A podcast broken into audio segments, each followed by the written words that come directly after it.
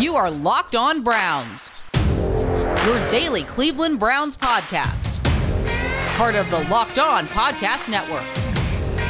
Your team every day.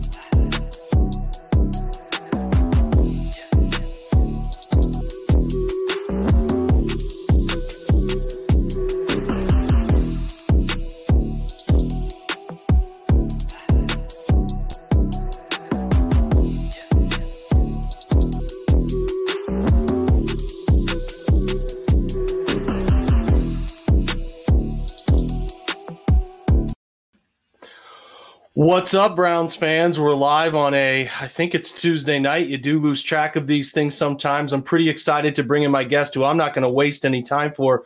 His name is Jeff Lloyd. He is at Jeff underscore LJ underscore Lloyd. He is the man, the myth, and the legend of Locked On Browns, who you also are listening to. I promise you that. Jeff, what is up, my friend? Uh, Jake, it's been too long. And uh, my first thoughts here about this after this weekend, sitting down here with you, is uh, we had so many conversations in 2017, like, and a lot of them were to the point of, what the hell are we doing? like, is this what we signed it up?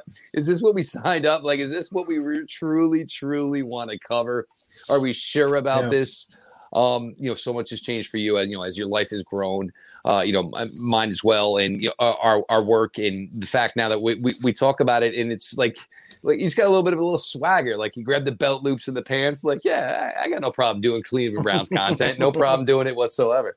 Yeah, man, it's a good time. We we uh, Jeff and I started a similar time. We was kind of talk about this when we get together. We started around 2017, and we've watched some ugly football, and now we've watched some good football. It's been a wild roller coaster of an adventure to get here.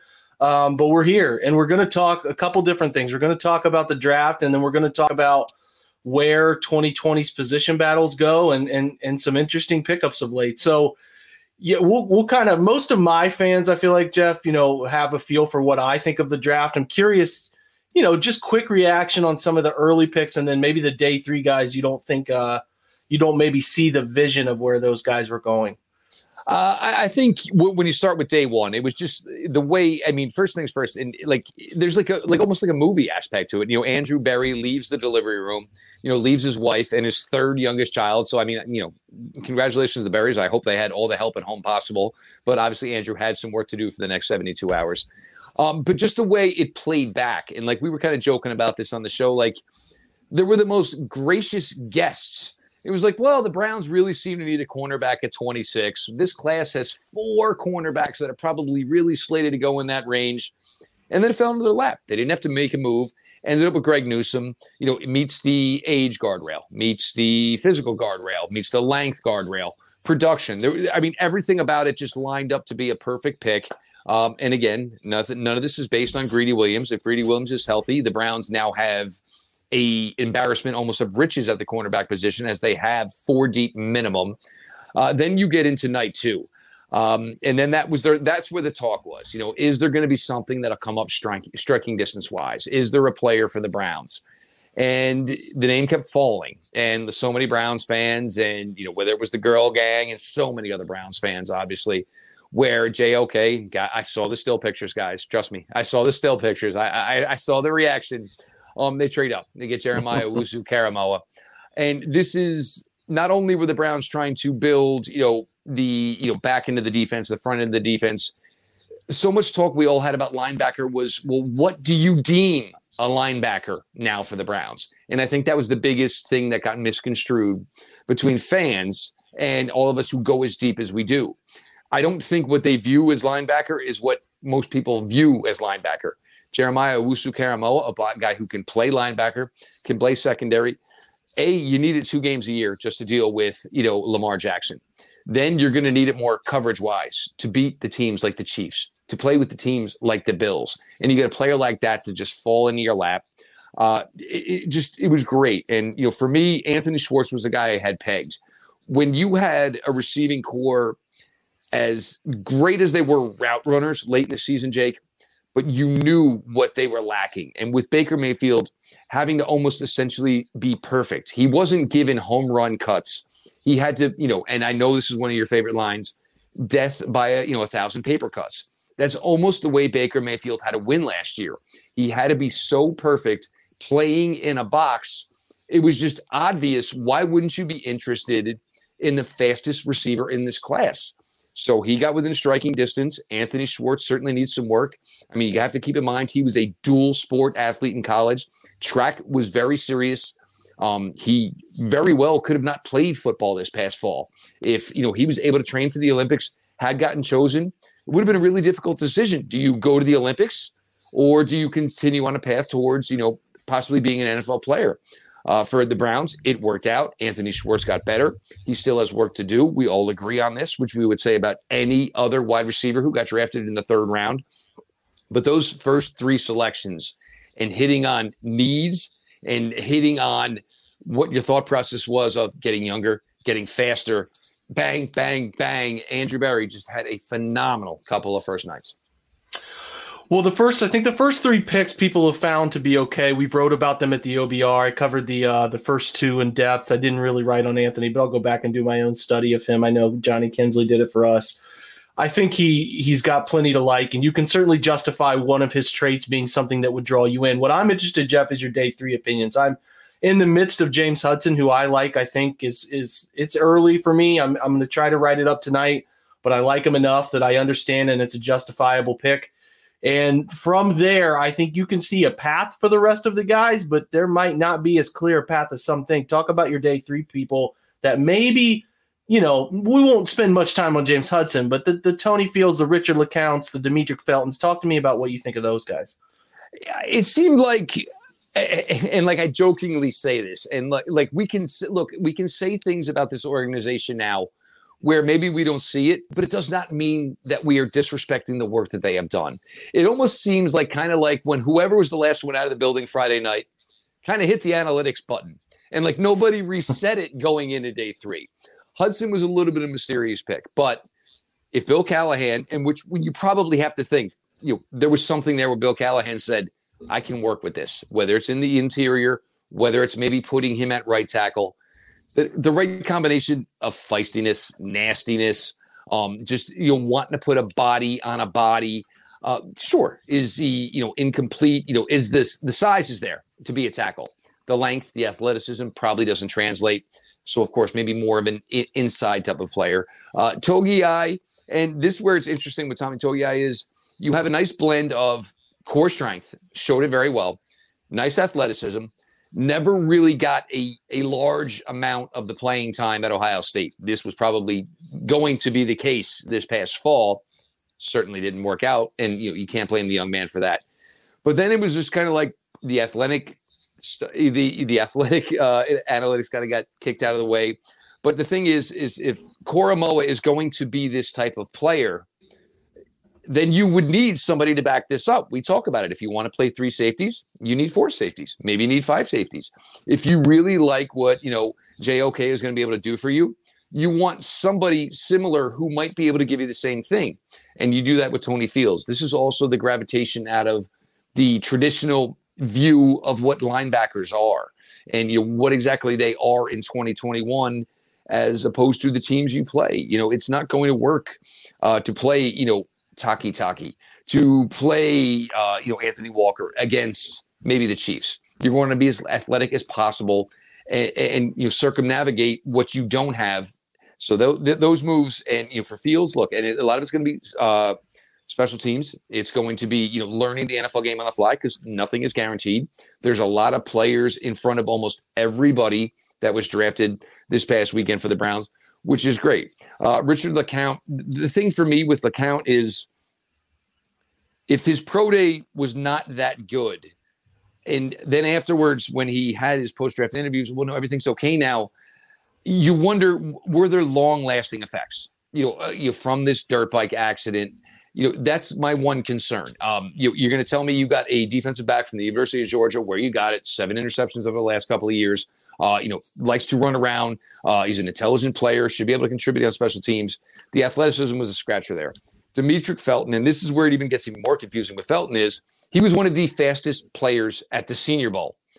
And then you see these pro day numbers, and it was just like, well, you know, did somebody just were there no watches involved? Were there no stopwatches? And then people, oh well, he can maybe be kick returner. Well, if he runs a four six, maybe that doesn't really translate. But again, there's the thought process within that front office of we may not be able to keep all these guys, even though we drafted them. They all may not make this team. And yes, it's a huge, huge progression to where this roster turnover is now. But you know, you would think maybe, well, let's gamble on an athlete, or let's gamble with somebody who maybe had a little bit more production. Um, that was a little bit confusing. And, and, one of my favorite moments out of day three, believe it or not, and uh, you know, Florida State homer Jeff, was Marvin Wilson. I, I, think, look, you know, I would rather get to Marvin Wilson, get inside his head, and say, look, young man, you want to make your three hundred thousand dollars, or do you want to make millions? You know, you this is you were somebody that was supposed to be slated to be drafted extremely high and make a lot of money. Somehow that lamp went out. You know, can you rechange the light bulb inside Marvin Wilson? If you do that, you have yourself the capability of somebody being the top defensive tackle on this team, and you got him for peanuts. And that for me was probably one of the most impressive things they were able to come out of day three with. Hey, Cleveland Browns fans, listen up. Nugenix, the number one selling free testosterone booster at GNC, is offering a complimentary bottle to all football fans in America. To get your complimentary bottle of Nugenix Total T, text draft to 231 231. This unique man boosting formula is powered by Testofen, which helps boost free testosterone and total testosterone levels and increase energy and lean muscle mass. Plus, text now and they'll include a bottle of Nugenix Thermo, their most powerful fat incinerator ever, with key ingredients to help you get back in shape absolutely free. Text draft to 231 231. That's draft to 231 231. Message and data rates may apply. Nugenix Total T is a great way to increase lean muscle and feel stronger with more energy and endurance. And like the TV ad says, she'll like it too. If you are over 40, don't let age get in the way. Get your edge back with Nugenix. There's reasons why Nugenix has been the number one selling free testosterone booster at GNC for years. It works. Well, that kind of brings me to my next point when you're talking about Tommy Togiai and some of these guys, and obviously bringing in Marvin Wilson too. It's like, okay, we we saw them bring in Togiai. We talked about the the defensive tackle room. I know you've covered it on your podcast as well, and the Sheldon Richardson cut and what it means for playing time and and uh, you know, ultimately for me, I was not impressed in the in the slightest with Jordan Elliott's rookie season. So I'm like, I'm all about adding to that position. And they come out of the draft with Togiai and they come out of it with a guy that they paid a premier amount of money to. And like you said, Marvin Wilson. So, in my opinion, I'm like, okay, they feel like they've got this thing covered now. They got defensive tackle squared away. They feel good. Then they bring in two other people, right? They bring in um, uh, the, the McDowell today, and then I, the other fellow Squares. Is that his last name? Yeah, Squires. Yep. Yep. So uh, ultimately, they're not. They're wanting to create as much interior defensive line depth, battle, position movement as they possibly can.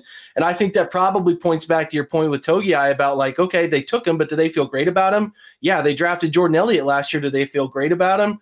Where do you kind of see that room going? Do you think that these guys they've brought in um, today and and and kind of Marvin Wilson? Are they a real contender, or is it as simple as it's probably just going to be Billings, Jackson, Elliott, and Togiai, and then they maybe have someone fight for a fifth? I'm kind of I'm kind of curious what consensus is around some of these defensive tackles because it's just been like, okay, bang, bang, bang. They've added all three of these guys, and uh, maybe they're camp bodies, Jeff. I don't know, man. We don't know what they really think, but maybe they think there's something more there, right? My first thinking is do they have maybe any confidence in the room, like deep, true confidence in anybody else than Malik Jackson? Obviously, the longest, longest standing career of anybody at this point in the NFL. You know what you've got. You've got a pass rusher, you know, from the interior. You can kick him out. He can do some things out there, not so much through pass rushing, but maybe he can play some run defense. Andrew Billings, who know? I mean, this is weird because we're not hearing much on Andrew Billings. Yes, he's back in the fold and should be back in the fold, but we're not hearing much on that. So maybe where you know Marvin Wilson comes in, maybe Togi Togiai comes in, and of course you you certainly have to have some questions about Jordan Elliott when you added these amount of names. I mean, you know, McDowell was once a name in this league. Um, you know, Squares obviously has played within this league. Billings, we'll see where they're at with that. You know, and then uh, obviously with Malik Jackson, and then you know, then you have the younger guys in Elliott, Togiai, and Marvin Wilson. And this is somewhere where you know, ideally, you would think maybe the Browns, as much as we've heard, they want to play more edge on the interior. That would make you think that it would be five edges, four defensive tackles. Now you are really, really deep. Is part of this just bringing in players that you think are capable of making other NFL rosters? So if it gets to the point late in the summer, somebody needs a defensive tackle, you can you know find a way to accrue, accrue a draft uh, choice through one of these you know possible trades and moving on from one of these guys. I, I don't know if it's a great room yet, but I think with the fact that you would say you don't know if it's a great room yet, it, then it's smart to have a lot of depth with eight defensive tackles. You know, everybody essentially is on notice. I mean, and we could even say we don't even know if Andrew Billings is truly guaranteed you know, the spot you know, that we thought he had last year. This is truly going to be a free for all, which which uh, you know that will go on in this interior. And if they're going to give reps to some of these edge players on the inside, these guys are going to have to fight even harder because you know even all individually and they all came at different times and all thought that maybe they'd have a sustainable future here in Cleveland. I'm not sure if you could truly you would feel confident signing off on any single one of them right now having a sustainable future in Cleveland. Yeah, I should say it's Damion Square. I messed that up yes. at the start. I apologize for that, folks. I so McDowell, yep. so McDowell, listen, I wasn't really digging deep in the draft in 2017. I, I, was kind of fringe on that stuff at that point. I didn't get into it like crazy to the point that I would study a prospect like McDowell until 2018. Do you have any recollection of whether you liked him coming out or not? I mean, I know he didn't have the checkered past he's had uh, since this point, but just curious if you recall him and recall having an interest in him he was at the time, you know, Malik McDowell was a very athletic player. Um, there were there were the talks out of Michigan State that you know it was you know he viewed it like he was you know it was Michigan State and then there was him on top of that. Um, Jeff Risdon, as everybody knows, popular figure here. Um, him and Jon Ledyard asked a question to Malik McDowell at the combine, and Malik McDowell basically admitted, "I'm just kind of doing what I feel like out there," and basically you know putting to the point that he does his own thing, you know, not necessarily listening to the coaching. And this is where this has all gotten to a weird thing through social media the last couple days. I am never in favor of these types of guys. There are so many players fighting for roster spots in the NFL. Roll the dice, you know, and this is what it is with Malik Dowell. Well, why don't roll you roll the dice on somebody that maybe you know deserves it? Signing Malik McDowell is like the most unanalytic move that I've ever seen. He, you know, was a troublemaker in college. Um, admitted to the fact that he basically did his own thing. He should have never been on that ATV. He was not supposed to be on it due to a contract that he had in the works. Um, then there is the off the field stuff. I, I just don't feel like, look, there's so many guys vying for so many little spots in the NFL why even bother yourself with somebody where you can't go to bed at night without saying, all right, well, let's make sure, you know, the, the phone's here and it's close and the volume's on. Look, he may turn out to be something. He may turn out to be nothing. But in the other one is, well, he was this, he was that guy. This is five seasons now, Jake. Five seasons. Um, you know, I'm sure whatever you were five years ago, you'd love to get it back. I'd love to get back to whatever I was five years ago. But this is the NFL. It's it's really really hard to figure that he is now going to be this strong, athletic performer and you're not going to get better. And so many people say this and this when it comes up with sitting out or anything of this nature is you're not going to get better at your craft by not performing your craft.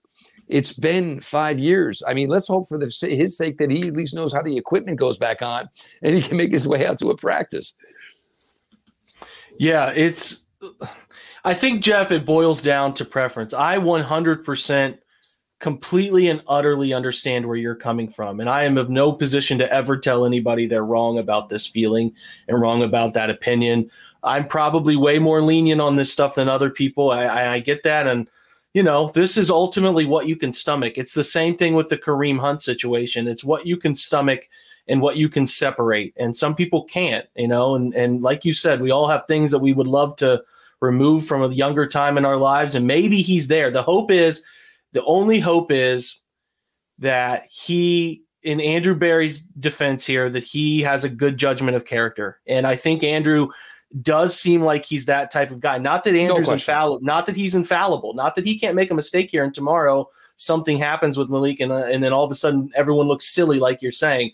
But what you trust here, on the contrary, and again, your opinion is completely and utterly right. I can't say I'm right or you're wrong. It's just, just how it is. It's just an opinion of a person in a situation. And you're right. Somebody who's done every single thing right in their life could have been passed up on this opportunity for this guy. But ultimately, that's the job. Whether he was an accountant, whether he was a whatever, if he's good enough, they're going to find a way to keep you around. But what you have to hope and what we hope for in this situation is that any employer who takes a risk on a person trying to make a comeback from a time in their life that was rough or a bad decision or a string of bad decisions is that they have found new life in the right form. And that's what we hope Andrew Berry has vetted.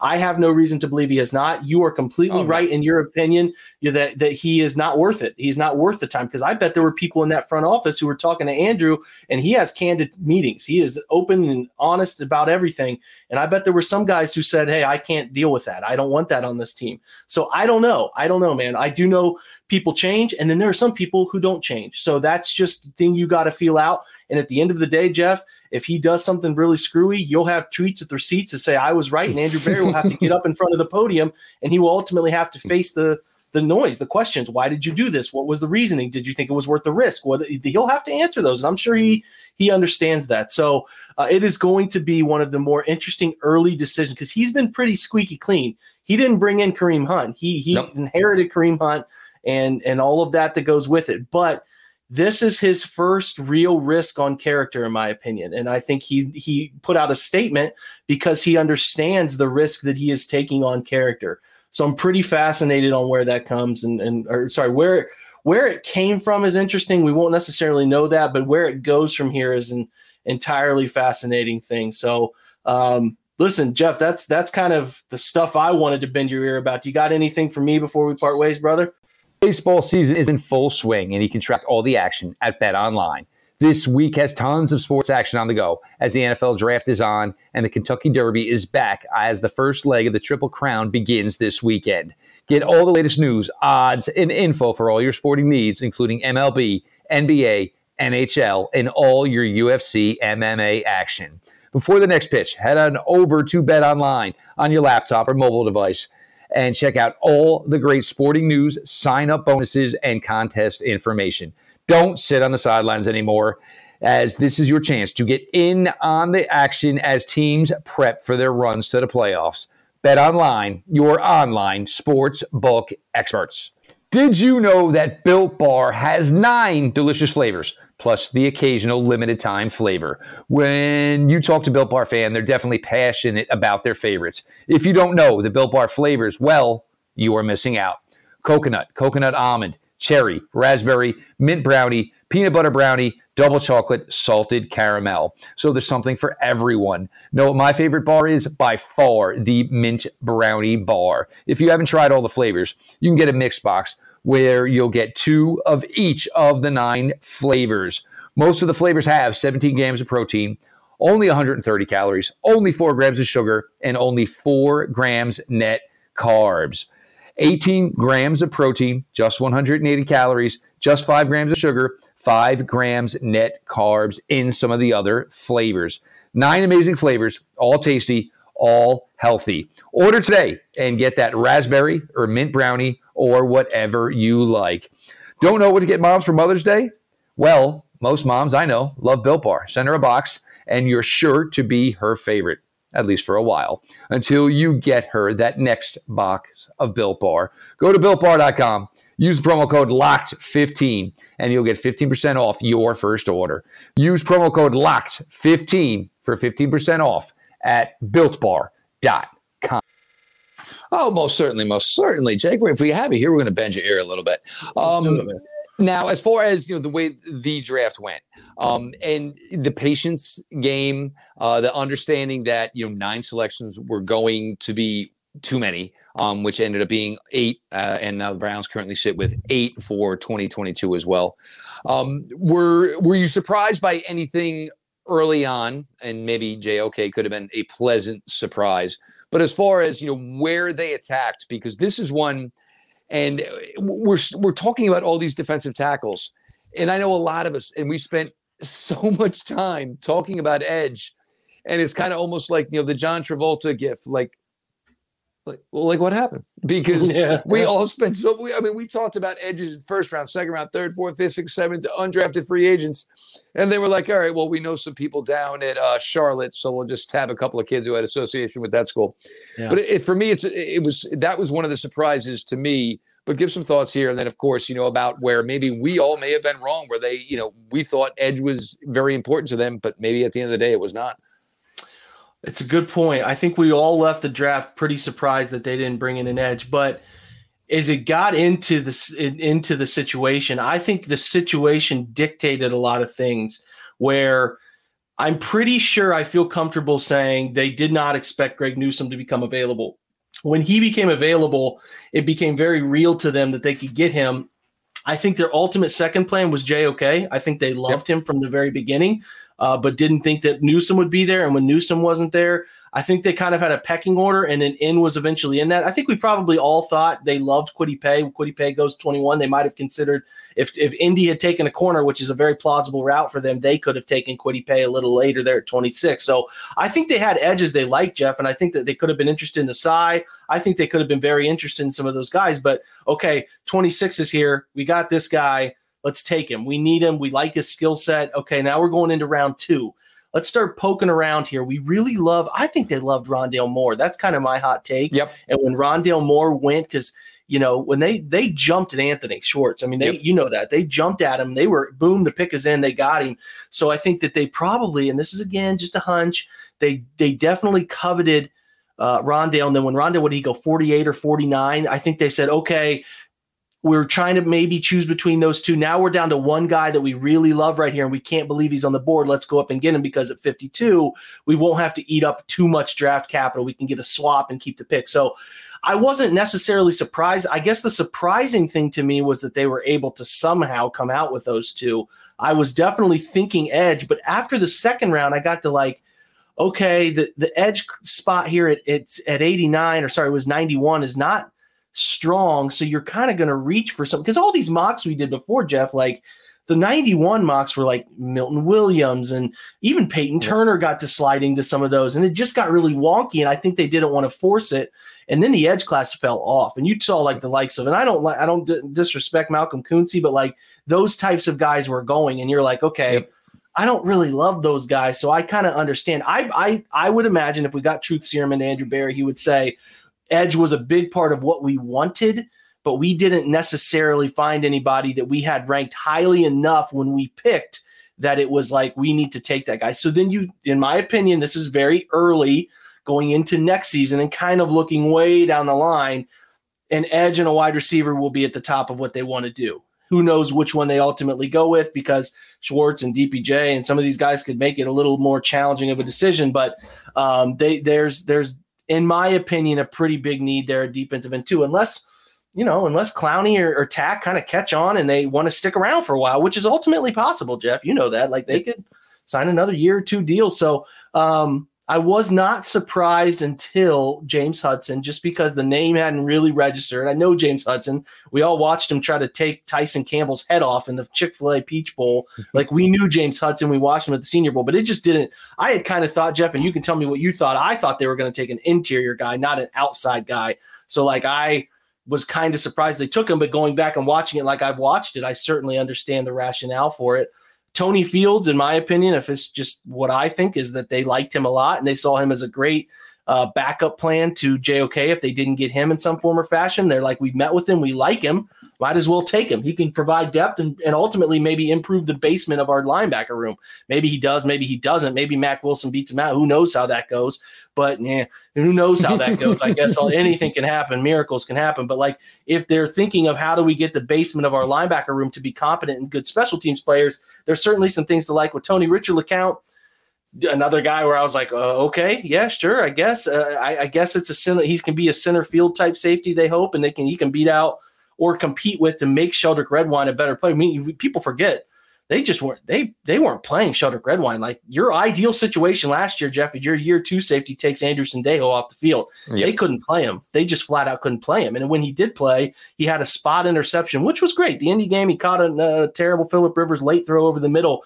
But if you go back and keep watching and watching and watching, he was he was unplayable at times, and that's what kept him off the field. If a coach doesn't trust you, you're a year two safety they want to see what you have. And if you're just complete, you just have to be completely unpracticable guy. Like you just can't, they can't count on you, period, to not be on the field because Anderson Dale is one of the worst. And nothing against Andrew, he shouldn't have been playing, but he was one of the worst guys in the NFL last year from production metric standpoint. So and film, like you could see it. So yeah, that's that's the guy. I guess they're competing there, and I like Togi. I, I think he's got a potential to be a nice little three technique in the NFL, but but they they want to keep adding to that position too. And Demetric Felton, I can see it.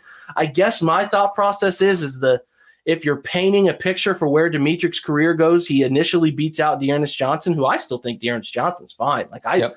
I have no problem with D'Ernest Johnson. So it's going to take Demetric like really busting ass and being good in camp and preseason to beat him out. And I guess the goal would be with a pick like that is that he outperforms your expected level of play and ultimately becomes a guy who you maybe replace Kareem Hunt with. When Kareem goes to get his next deal somewhere else, he slides into Kareem's role because they're going to sign Nick back. If they don't sign Nick back, I'll be stunned. So I think Nick gets another couple years and you can really start looking at another back down the line. But a, a hybrid guy that can do some of the things Kareem can do, motioning out of the backfield, putting him out on routes, he's more more than comfortable running routes. He's just got backfield experience too. So that's where my mind went with it. But it, would it surprise me, Jeff, if Tony, LeCounte, and Felton weren't on the roster start of the year? No, but it also wouldn't surprise me if they were. So that's kind of where I'm at with it, brother.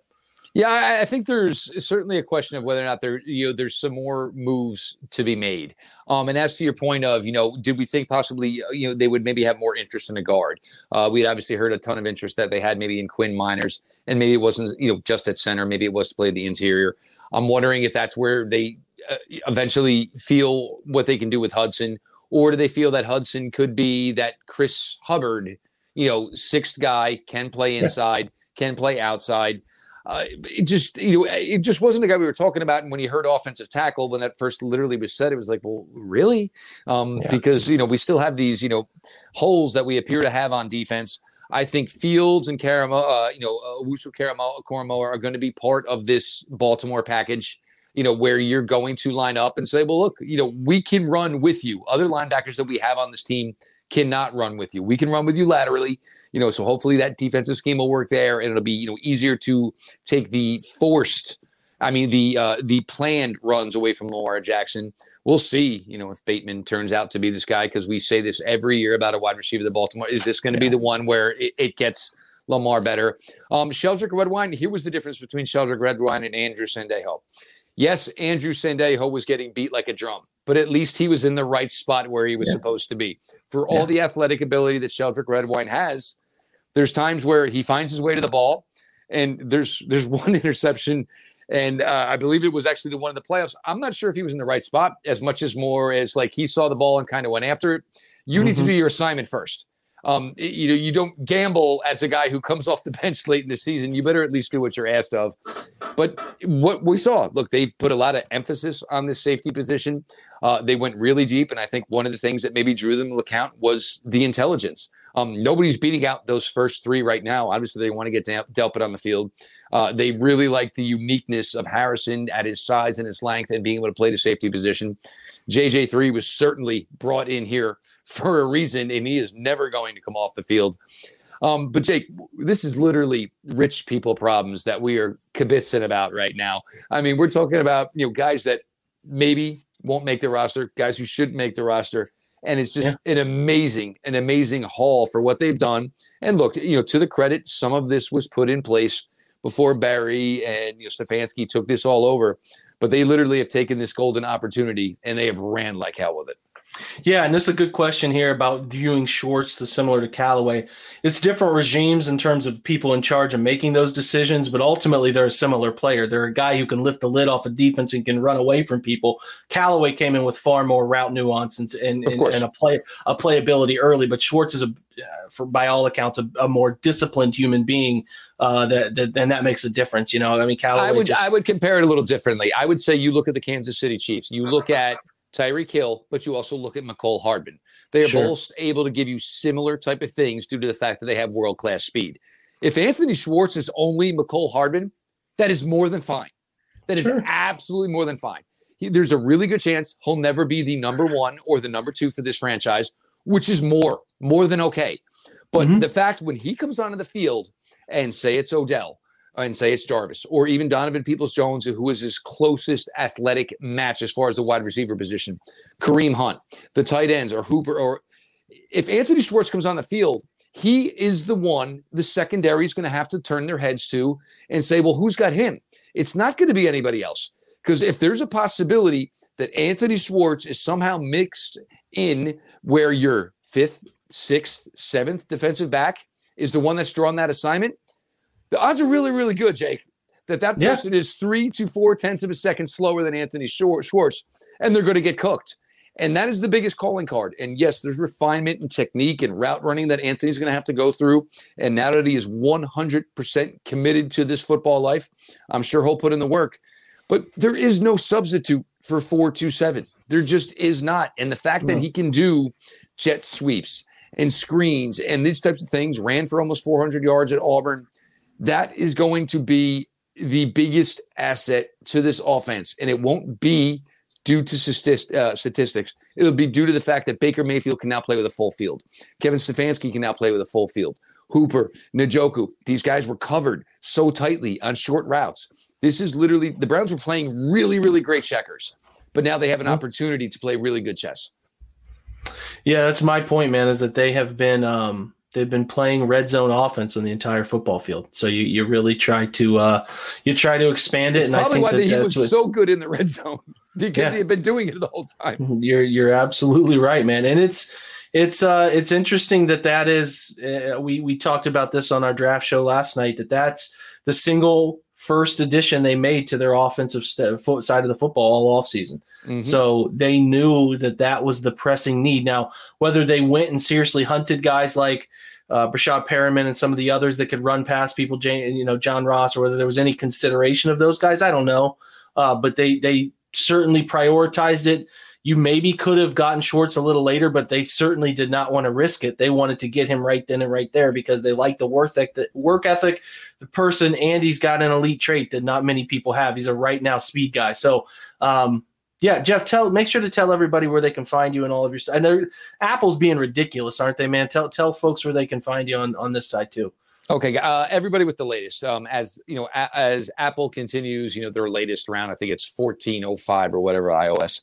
Um, as this has gone on, it, and this is it, it certainly affected the Locked On Network. It certainly affected Locked On Browns. It's affected a lot of podcasts.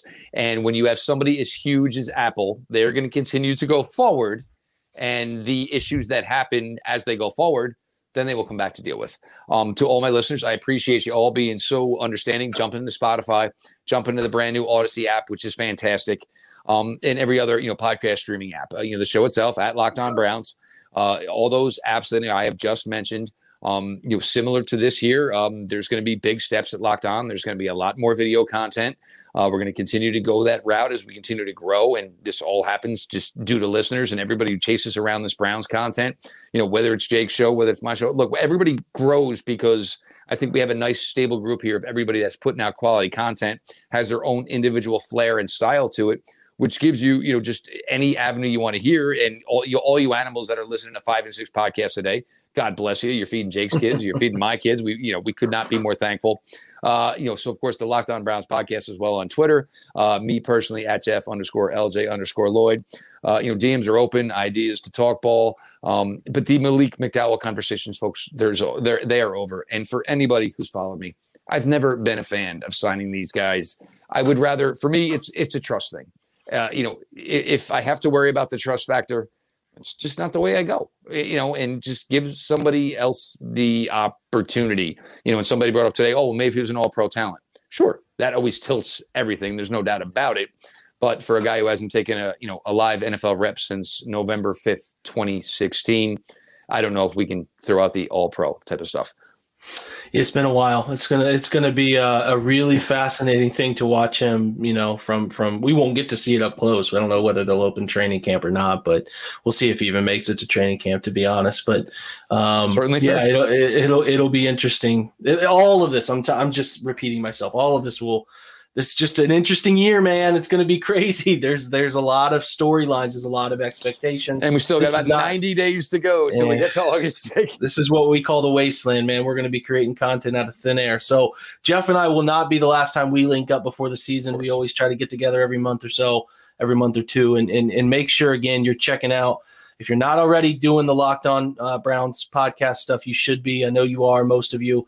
Um, if you're on listening to Jeff's pod, Locked On Browns, try to check us out at the OBR Film Breakdown and give us a chance and see if you, like some of the stuff we're saying. And everybody in the YouTube had about 130 of you tonight after the show earlier that the guys did. Lane, Fred, Barry, you guys are awesome for coming back on and joining us.